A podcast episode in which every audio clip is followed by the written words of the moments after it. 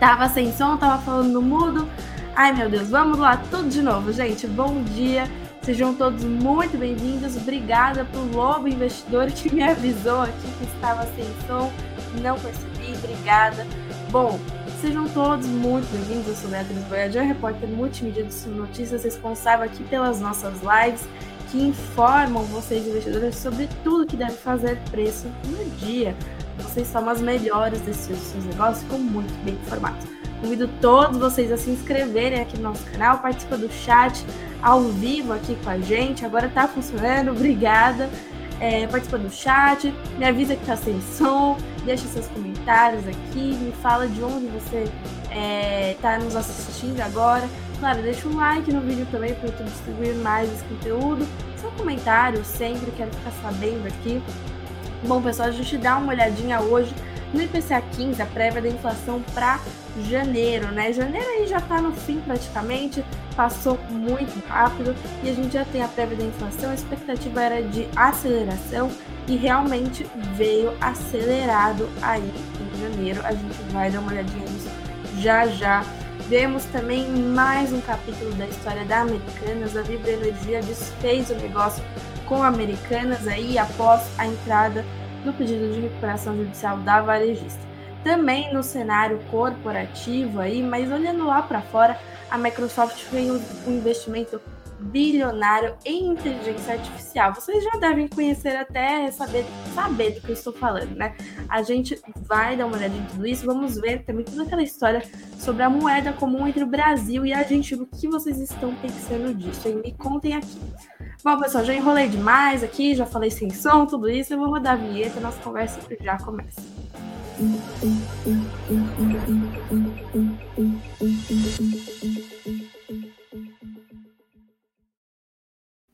Bom dia, investidores, sejam todos muito bem-vindos. Deixando meu bom dia aqui para todos já, para aproveitar que eu estou aqui. Bom dia, Emerson, obrigada pela sua participação, pelo like, por nos acompanhar ao vivo aqui também. Bom dia, RRL. Bom dia para Tereza, que está falando de São Paulo. O Pietro, que me avisou que estava sem som. O Lobo Investidor, que me salvou aqui de passar mais vergonha no ao vivo. O Wellington, bom dia, que já está comentando aqui. O Ian, que está falando de Natal. Ai, que beleza. Espero que o clima esteja bom aí, porque aqui só chove, gente. Não aguento mais. Bom dia, Eduardo, que disse: bora trabalhar que amanhã é feriado. Mas adivinha quem estará aqui amanhã? Euzinha, para trazer notícia para vocês. Bom dia, Maicon. Bom dia para o Hermes. Bom dia, é, Alins. Deixo meu bom dia para todos aqui que nos acompanham. Muito obrigada pela participação de vocês e vamos começar aí essa conversa, né? Dar uma olhadinha já no IPCA 15 que acabou de sair. Obrigada pelos comentários de vocês sobre o som. Bom, IPCA 15 está aí na tela, a gente já tem completinho, acabou de ser divulgado pelo IBGE, sai às 9 horas, né? É, hoje a gente traz aqui a prévia da inflação para o mês de janeiro, que já é de 0,55% aí de aceleração, né? Bom, vou ler aqui com vocês para a gente entender o que aconteceu aí nesse mês.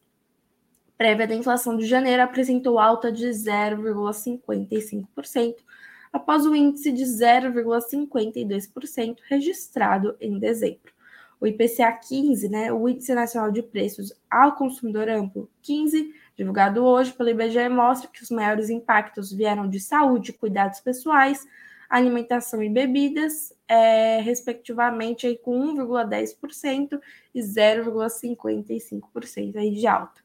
Todos os nove grupos de produtos e serviços pesquisados tiveram alta em janeiro. O grupo comunicação é, se destacou pela maior variação, enquanto os demais ficaram entre os 0,17% de transportes e de habitação e o, o 0,57% de despesas pessoais. Nos últimos 12 meses, a variação do IPCA 15 foi de 5,87%, abaixo dos 5,90% observados nos 12 meses imediatamente anteriores. Em janeiro de 2022, o índice ficou em 0,58%. O grupo Saúde e Cuidados Pessoais acelerou de dezembro para janeiro, influenciado principalmente pela alta nos preços dos itens de higiene pessoal, que em dezembro haviam subido 0,04%. Perfumes e produtos para a pele tiveram as altas mais expressivas. Os planos de saúde mantiveram a variação do mês anterior, refletindo a incorporação da fração mensal dos reajustes dos planos novos e antigos para o ciclo de 2022 a 2023. A variação de alimentos e bebidas ficou abaixo da registrada em dezembro. As altas da batata inglesa, do tomate, do arroz e das frutas provocaram um aumento de 0,61% nos preços dos alimentos para consumo no domicílio. Já as quedas mais expressivas ficaram por conta da cebola e do leite longa-vida.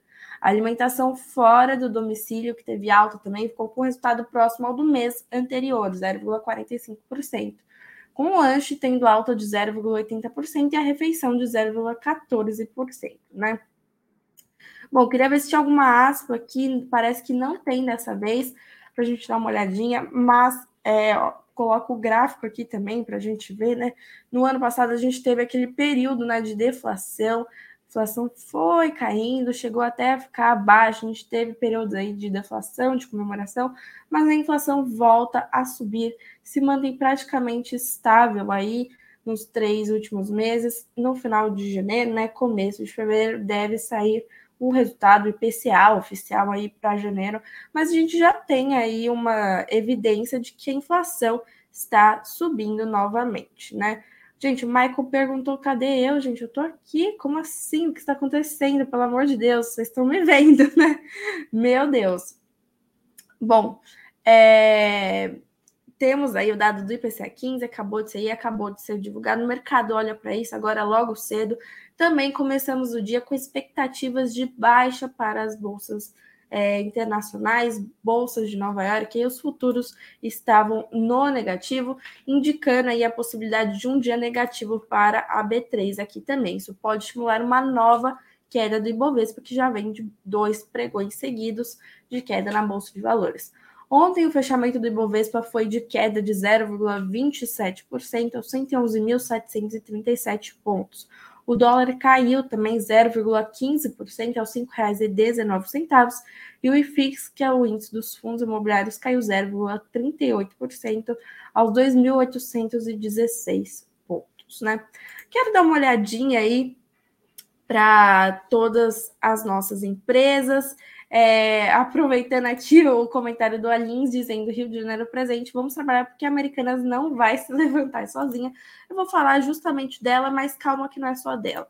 É o efeito que ela teve em seus pares, aí, em várias outras empresas que, claro, eram relacionadas a ela aí, não tem como, né? Uma empresa muito grande acaba puxando muitas outras. Vou colocar aqui na tela, né?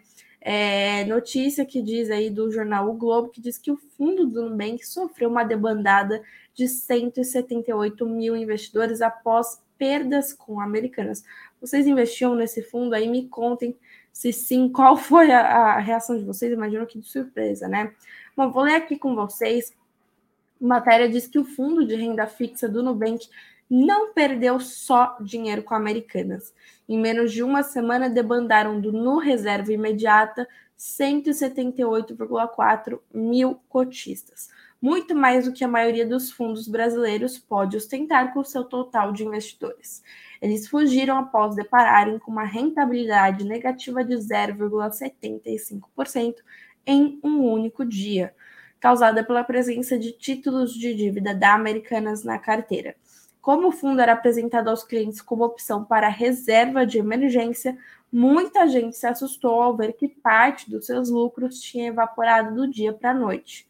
Mas o fundo tem agora 1,1 milhão de cotistas, continuando a ser provavelmente o maior veículo de renda fixa do Brasil por esse parâmetro.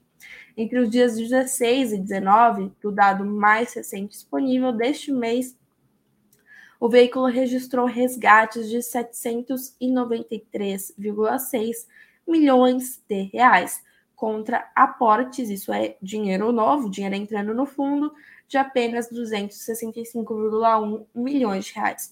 Patrimônio líquido do fundo caiu de 2 bilhões e meio de reais para pouco mais de 2 bilhões no período, resultando resultado dos resgates, perdão, e das perdas com americanas. Bom, pessoal, ontem a gente estava falando aqui sobre americanas, é, ontem, ontem, vários outros dias, né?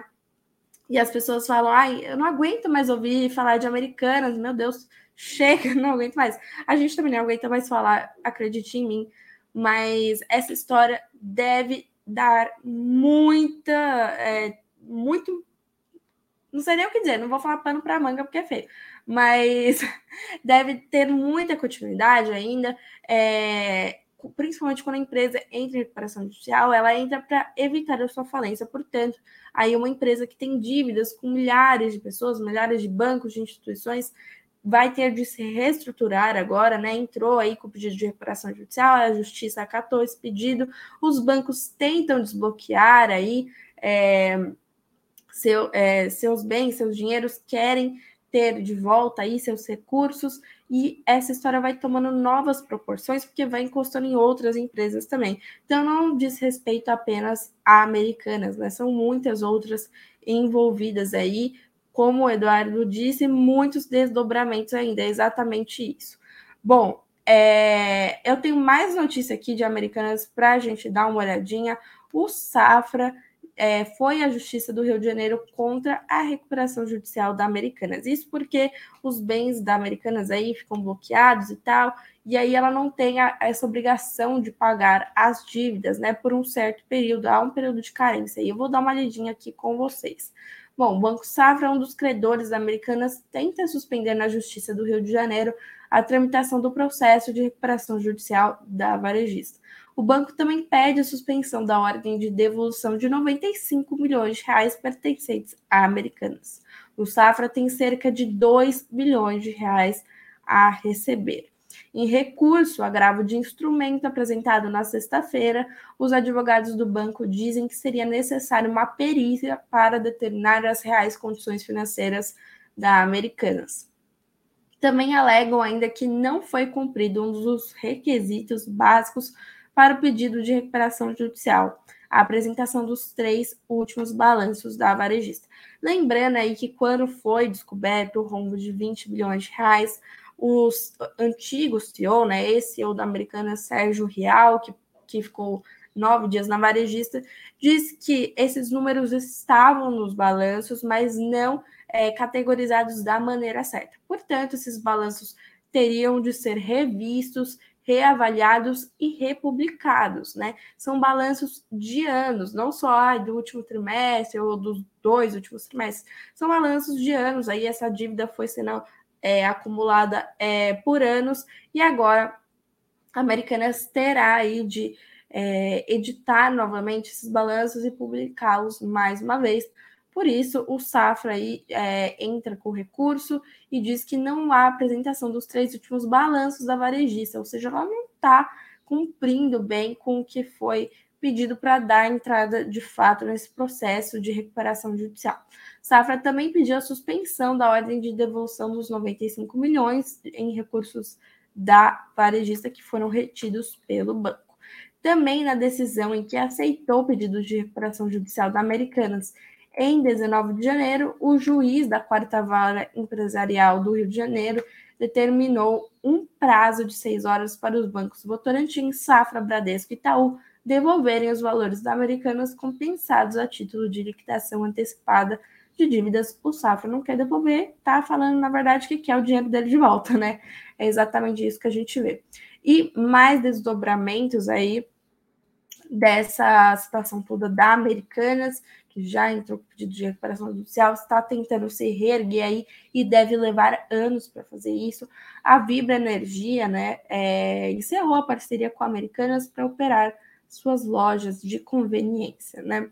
A Vibra informou ontem que o Conselho de Administração notificou a Americanas sobre o encerramento imediato da joint venture formada entre as duas empresas para exploração de lojas de pequeno varejo dentro e fora de postos de combustível por meio das redes local e BR Mania.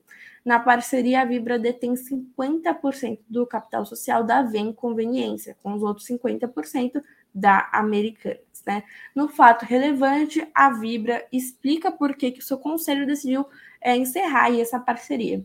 Eles disseram, abre aspas, à luz dos recentes acontecimentos envolvendo Americanas, que podem constituir alterações em premissas basilares que conduziram à celebração da parceria com potenciais impactos haver inconveniência, a companhia informa que, por determinação do seu conselho de administração, notificou Americanas para imediato encerramento da parceria, tendo iniciado os trâmites e procedimentos necessários para seu desfazimento, né?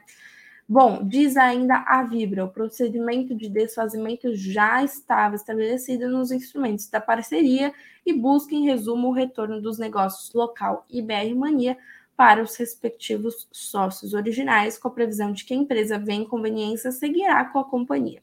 Em um relatório publicado em 15 de janeiro, a XP já especulava que a Americanas teria de vender seus ativos aí para se recuperar desse rombo de 20 bilhões de reais, que agora são 43 bilhões de reais em dívidas, e a XP mencionava justamente essa parceria com a Vibra sobre as lojas de conveniência.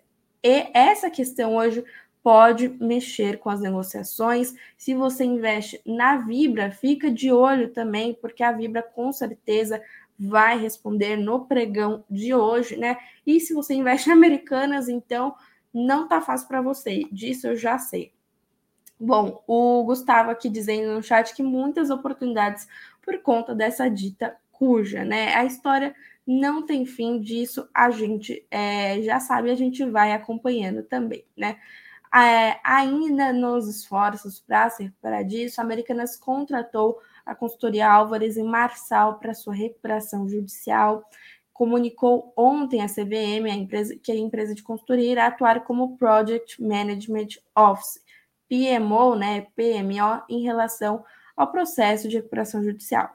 A Americanas já fez diversas contratações aí, vem buscando empresas, é, escritórios que têm uma boa credibilidade para ajudá-la aí nesse processo, né, já contratou uma nova CFO, que inclusive esteve na Oi no processo, durante o processo de recuperação judicial da Tele também. Então, vem mostrando aí seus esforços para se reestruturar, né? Ainda de acordo com o comunicado, a AIM vai trabalhar em coordenação com Rothschild e Co., né, o interlocutor da Americanas na renegociação da dívida financeira. O comunicado diz que o objetivo da companhia é assegurar que a equipe executiva tenha todo apoio e ferramentas de referência no mercado para atingir os objetivos estratégicos do negócio. Né? Álvares e Marçal atuou na recuperação judicial da Odebrecht também. O processo é considerado a maior recuperação judicial do país e ocorreu após a construtora ser investigada na Operação Lava Jato. A gente vê aí, portanto, né, como acabei de mencionar, americanas buscando aí escritórios, empresas, consultorias que tem credibilidade nesse meio em busca aí de sua reestruturação, sua, é, sua volta aí ao mercado, aos negócios. Nesse caso todo, né, do rombo de 20 bilhões, como esses números não estavam bem elencados é, nos balanços, a Americanas provavelmente teve um lucro né, superestimado, portanto, distribuiu dividendos a mais, que não poderia ter pago aí a seus acionistas. Essa matéria aqui do Sul Notícias diz que a Americanas distribuiu quase o dobro das concorrentes em dividendos, em 2,1 bilhões de reais, né? Bom, varejistas da Bolsa, da Bolsa Brasileira, perdão, de um modo geral, não são notórias pela distribuição de dividendos. A Americanas, contudo, pagou mais de 2 bilhões de reais em proventos no acumulado dos últimos 10 anos, dados de levantamento realizado pelo Trademap, né? Com isso, dividendos da Americanas ficam bem acima das concorrentes, como Via e Magazine Luiza. A cifra dos proventos da companhia é corrigida pela inflação e representa quase o dobro do 1,1 bilhão de reais distribuído pelo Magazine Luiza. A companhia também teve os bônus de diretores questionados após revelar o rombo de 20 bilhões de reais. Existem ainda mais de 700 milhões de reais pagos aos diretores com base em desempenho nos últimos 10 anos. Desempenho que agora é questionado com a revelação das inconsistências contábeis. Considerando a média de 18 diretores por ano, juntando a operação da Lojas Americanas e da B2W antes da unificação, né, foram 3,9 milhões de reais para cada por ano, ou quase 40 milhões de reais por cabeça em uma década. Né? Distribuição fortíssima, Americanas era um destaque no setor varejista, né? Havia muita, é, muito comentário, muita análise ao redor da Americanas como um dos destaques, e para este ano de 2023 ela era esperada também como um destaque do varejo, como aquela grande recuperação do varejo após esse período aí da pandemia de Covid-19, que prejudicou todas as empresas. Mas aí é, ela, a Americanas contratou Sérgio Rial, que era presidente aí do Santander, tudo isso, falou: bom, Americanas vai voar em 2023, vai começar o ano com tudo, vai ser mais inserida no setor financeiro também, e aí com 10, 11 dias aí de ano, a gente já tomou esse susto enorme, pegou todo mundo de surpresa e o mercado não respondeu bem. Agora basta ter paciência e ir acompanhando esse processo todo, ir acompanhando os próximos passos da Americanas. A gente vai vendo como isso vai se desenrolar, pessoal. Bom, quero trazer mais notícia aqui, mas não de Americanas. Agora já tá bom, né? Vocês não aguentam mais, nem eu. Vamos falar daquela moeda em comum aí do Brasil e da Argentina, o que vocês estão achando dessa história aí, vocês gostam, não gostam? Ontem eu coloquei enquete, muita gente não gostou. Mas também ontem, né, até então, tinha muita é, dúvida, talvez ainda tenha, sobre é, o caráter dessa moeda. É uma moeda comum ou uma moeda única?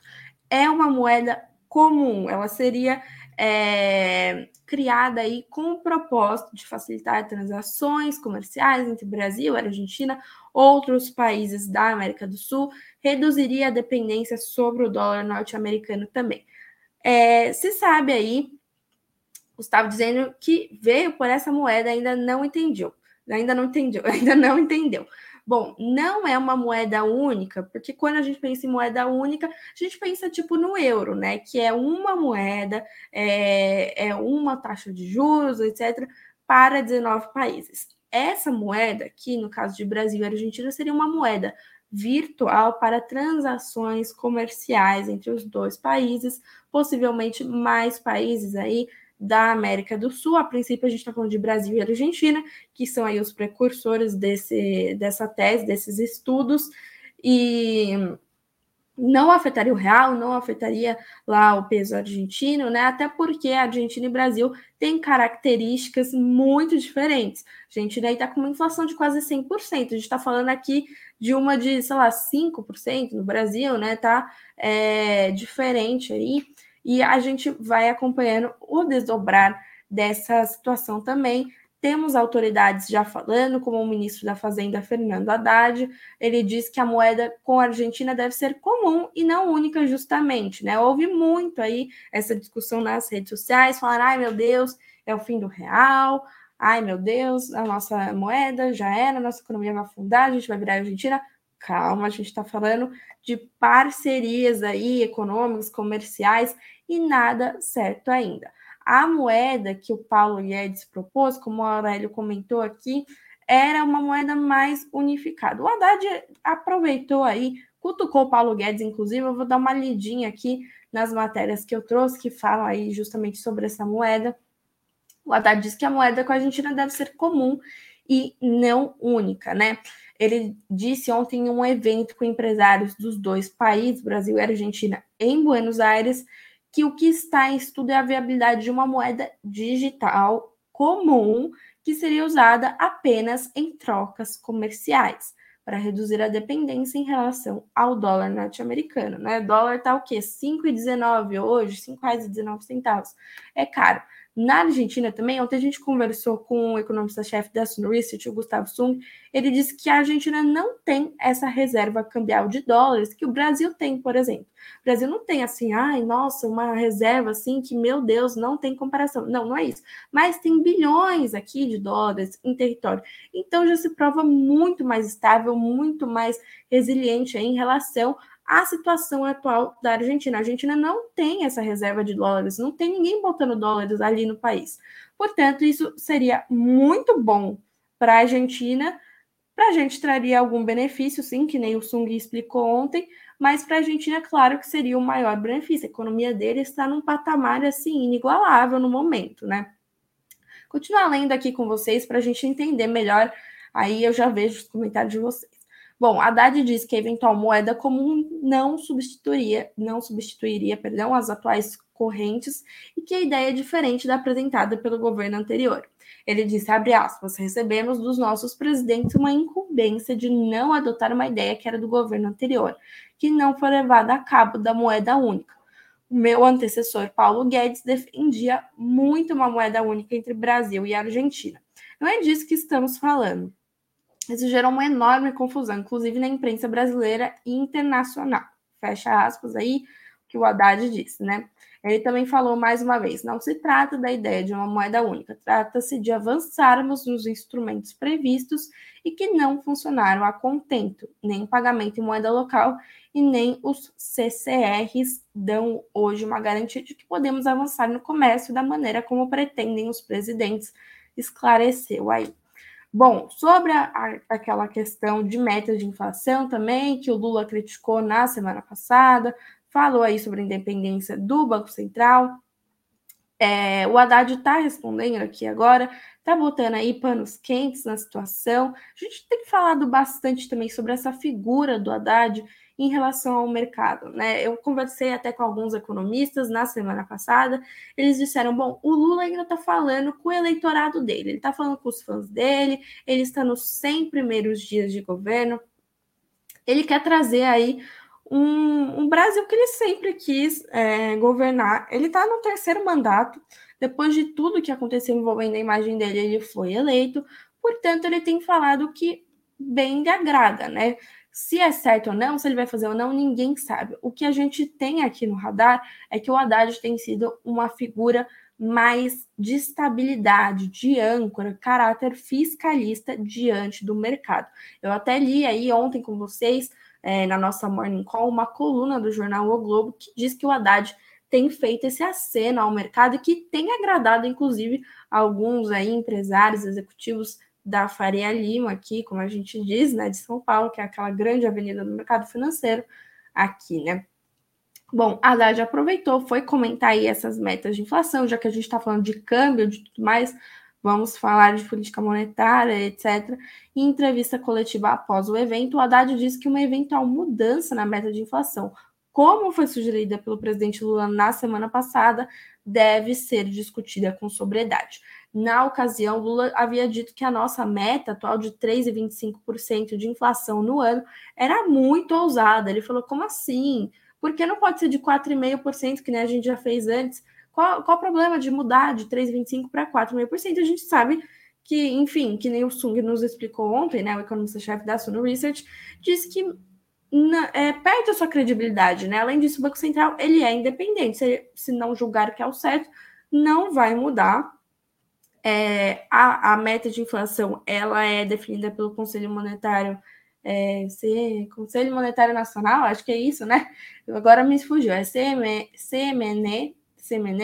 Conselho Monetário, enfim, que tem o ministro da Fazenda, o presidente do Banco Central e mais alguém no seu, eu acho que é ministro do planejamento, talvez, não sei se estou certa aqui, me deu branco, que tem esses, essas três figuras no seu comando. Portanto, se Lula pressionar, a gente sabe que tem uma discussão aí sobre pressão política, pressão econômica aí, fiscalista. É... E aí, isso, secretário da Fazenda, obrigada, Wesley, pelo seu comentário, está me ajudando aqui. Uh, a gente sabe que pode haver aí uma pressão política para alteração dessa meta de inflação, mas o Haddad aqui está tá acalmando tudo isso. Ele disse também que a inflação baixa é sempre o cenário mais desejável, né? Portanto, se o, o Banco Central consegue aí, se a gente consegue o país atingir aí essa meta, é o melhor, né? Então, sobretudo, é, para diminuir a perda de renda das camadas mais vulneráveis da população. Que o Haddad disse, tudo isso, a mudança de meta de inflação, tem que ser ponderado com sobriedade e olhando para o mercado, olhando qual é o comportamento dos preços, qual a chance da gente convergir para uma inflação mais baixa, que é sempre o mais desejável, sobretudo pensando na parte mais vulnerável economicamente da população, né? Bom, a gente fica aí com, com essas perspectivas do Haddad sobre a moeda, sobre a questão da inflação. O Haddad também, aí, mais uma vez, dizendo que o Banco do Brasil não vai tomar risco ao financiar exportação para a Argentina, né? Com essa reunião aí, esses encontros do presidente Lula, do ministro da Fazenda Fernando Haddad na Argentina e agenda um pouco mais esvaziada, as atenções estão completamente aí nessa viagem, né? Até porque Lula, Haddad, etc., tem dado é, como que é declarações bem significativas que têm mexido, inclusive, aí com as nossas ações, as nossas empresas aqui da Bolsa, né? Bom, o ministro da Fazenda, Fernando Haddad, afirmou que o Banco do Brasil não vai tomar risco ao financiar exportações da Argentina por cartas de crédito, visto que elas contarão com fundo garantidor. Ele diz quando se faz anúncio, pessoas tomam decisões de compra e venda de ações com base em rumores. Ele disse sobre a imediata queda na cotação de ações do Banco do Brasil na tarde de ontem, após a divulgação dessa notícia. Né? Ele disse: Nós temos um fundo garantidor, que é um fundo soberano que vai garantir as cartas de crédito nas exportações nem o Banco Argentino, nem o Banco do Brasil que, estiveram, que estiverem garantindo exportadores estão envolvidos no risco. Por isso, estamos acordando com a Argentina esse sistema de garantias que não envolve bancos e a parte comercial. Ele ressaltou ainda que o Brasil não tem problema de divisas e, se o contrário não é verdadeiro, está sendo estabelecido um sistema de garantia entre os dois países. Ele disse a carta de crédito que o Banco do Brasil é, emitir vai ser paga pelo fundo garantidor que o Brasil vai assumir. Do ponto de vista de risco, a Haddad considera que será uma operação normal de importação e exportação, né? Bom, isso aí acabou pesando nas ações do Banco do Brasil ontem, né? É estatal, não tem jeito. A gente falou de Banco do Brasil na semana passada. É... O Banco do Brasil é sólida, é uma empresa resiliente, está aí no mercado há mais de 200 anos, mas tem o risco político atrelado. Portanto, uma declaração política que o mercado não aprove mexe com as ações. Ações do Banco do Brasil seguem no radar aí dos investidores do mercado, podem ficar ainda sob mais pressão na bolsa, após já terem reagido negativamente ontem a essas falas de Haddad do presidente Lula, né? Além de tudo isso, dos investimentos sobre a criação da moeda comum aí entre Brasil e Argentina, né? A proposta também de criação de um fundo garantidor para o risco de exportação pode blindar o Banco do Brasil do risco de default, né? Que é quando as condições legais de um empréstimo, de um empréstimo perdão, são descumpridas, mas um eventual calote no pagamento dessas dívidas pode acabar sendo bancado pelo governo brasileiro, através do fundo, podendo piorar a percepção do risco fiscal do país. A gente está em um ano que o governo tem licença aí para gastar 168 bilhões de reais com a PEC da transição, que foi aprovada no final do ano passado, e muitas contas já parecem não fechar, né? Porque o governo separou certas quantias para certas propostas, mas aí as condições vão mudando. A Haddad traz aí no seu plano um corte de gastos, portanto, tá muito cedo ainda para ver, né? quando o Congresso voltar, etc., aí sim as coisas começam a correr. A gente vai acompanhando tudo isso de fato para ver o que vai acontecer e o que não vai, porque por hora é muita conversa, a gente não sabe ainda de fato quais serão as ações, né? Bom, eu quero dar uma olhadinha aqui nas nossas bolsas internacionais para a gente ver o que está acontecendo. Hoje a previsão é de queda no exterior, principalmente dando uma olhadinha para os é, futuros de Nova York a gente fica de olho nisso, porque com as agendas mais esvaziadas é o que pode acabar pesando. É, as bolsas no, no, exterior muitas vezes puxam o Ibovespa para baixo ou para cima também, né? Futuros de Nova York estão em queda, bolsas europeias majoritariamente em queda também.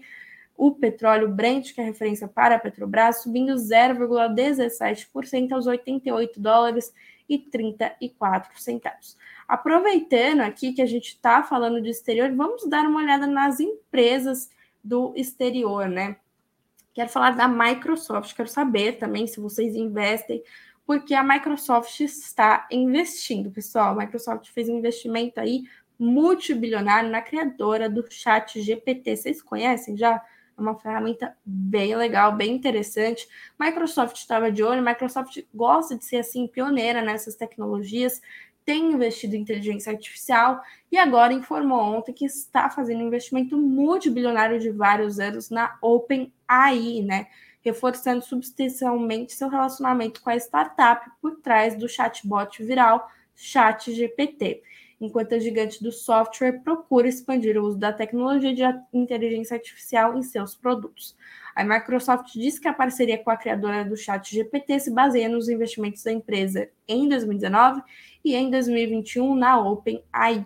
As empresas não divulgaram os termos financeiros dessa parceria e a OpenAI estava em negociações neste mês para vender as ações existentes em uma oferta pública, que avaliaria a empresa em cerca de 29 bilhões de dólares, informou o Wall Street Journal, tornando aí uma, ela uma das startups americanas mais valiosas no papel, apesar de gerar pouca receita. Apesar aí desse investimento multibilionário, a Microsoft, né, mais cedo aí neste mês, anunciou o, o desligamento de 10 mil funcionários, indo na onda aí de outras Big Techs também. É a crise das Big Techs, será? A gente não sabe, mas que tem muita demissão, tem. Inclusive aqui, ó, eu trago aqui justamente agora. Spotify entrou na onda também de demissões, cortou 600 funcionários, né, equivalente a 6% do seu corpo, como parte de uma medida mais ampla de redução de custos. Com isso, a startup se junta a outras empresas de tecnologia como Amazon, Microsoft e Meta, a dona do Google, a dona do Google também, né? A Alphabet, que anunciaram cortes no quadro de funcionários nas últimas semanas.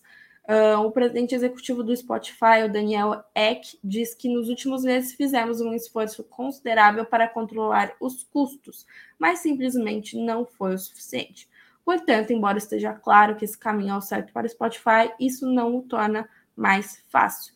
A empresa com sede em Estocolmo tem cerca de 8,6 mil funcionários em todo o mundo. O CEO já havia dito no ano passado que as contratações seriam reduzidas, mas não planejava demitir ninguém. Ficamos aí com mais uma empresa que está realizando corte, cortes né, para tentar sobreviver diante dessas incertezas macroeconômicas aí que a gente vai acompanhando. Tem a notícia do IRB aqui também, que somou 633 milhões de reais de prejuízo em 2022, ampliou os 510,4 bilhões vistos no mesmo período do ano anterior. Somente em novembro, o prejuízo do IRB foi de 48,5 milhões de reais, menor do que os 113,8 milhões anotados em novembro de 2021. A empresa destacou que o prêmio emitido totalizou 542,4 milhões em novembro, representando uma baixa de 23% em relação ao mesmo período do ano anterior. Quero saber se vocês investem em IRB aí. E por fim, vamos entender o que acontece aí nesse feriado de aniversário de São Paulo. Ou seja, sou em São Paulo. Será que para o mercado financeiro? Não, não para. Amanhã a B3 funciona normalmente. Os bancos, sim, é, fecham. Então, agências bancárias aqui em São Paulo, feriados estaduais e municipais de São Paulo são considerados dias úteis na Bolsa Brasileira. É, e o próximo feriado que vai causar mudanças na operação de Bovespa será o Carnaval. No Carnaval ninguém me chama que eu não vou estar aqui. Então não haverá pregão na segunda e terça do Carnaval e na quarta de cinzas as negociações começam a partir do meio-dia e meia. Agora, amanhã, falando de aniversário de São Paulo, tem pregão, tem bolsa funcionando e no dia do aniversário de São Paulo, que é amanhã as agências bancárias localizadas na capital paulista não terão atendimento presencial e retornarão às atividades na quinta-feira. E nós aqui estaremos aqui também de olho aí no que está acontecendo aí do, no mercado, é, presentes aqui sempre trabalhando muito para trazer notícias para vocês. Eu vou encerrando aqui a minha live, a minha nossa conversa, porque ó, já 40 minutos falando, falando, falando, e hoje é só ter Bom, muito obrigada pela participação de vocês. Convido aí. É... esses comentários do Michael, gente. Carnaval, ah, Morning Call. Cadê a Bia? Bia, ó, tá lá no carnaval, não quero nem saber. Bom, pessoal, muito obrigada pela participação. Continue lá com a gente no barra notícias, site atualizadinho para vocês. Eu fico por aqui, mais 19 horas tem mais live, drag volta com o fechamento dessa terça-feira, 19 horas perco. Amanhã, 9 horas da manhã, estou aqui, firme, forte, presente, para trazer mais notícias para vocês. Uma ótima terça-feira, bom feriado amanhã, para quem é de feriado, bons negócios hoje, até amanhã.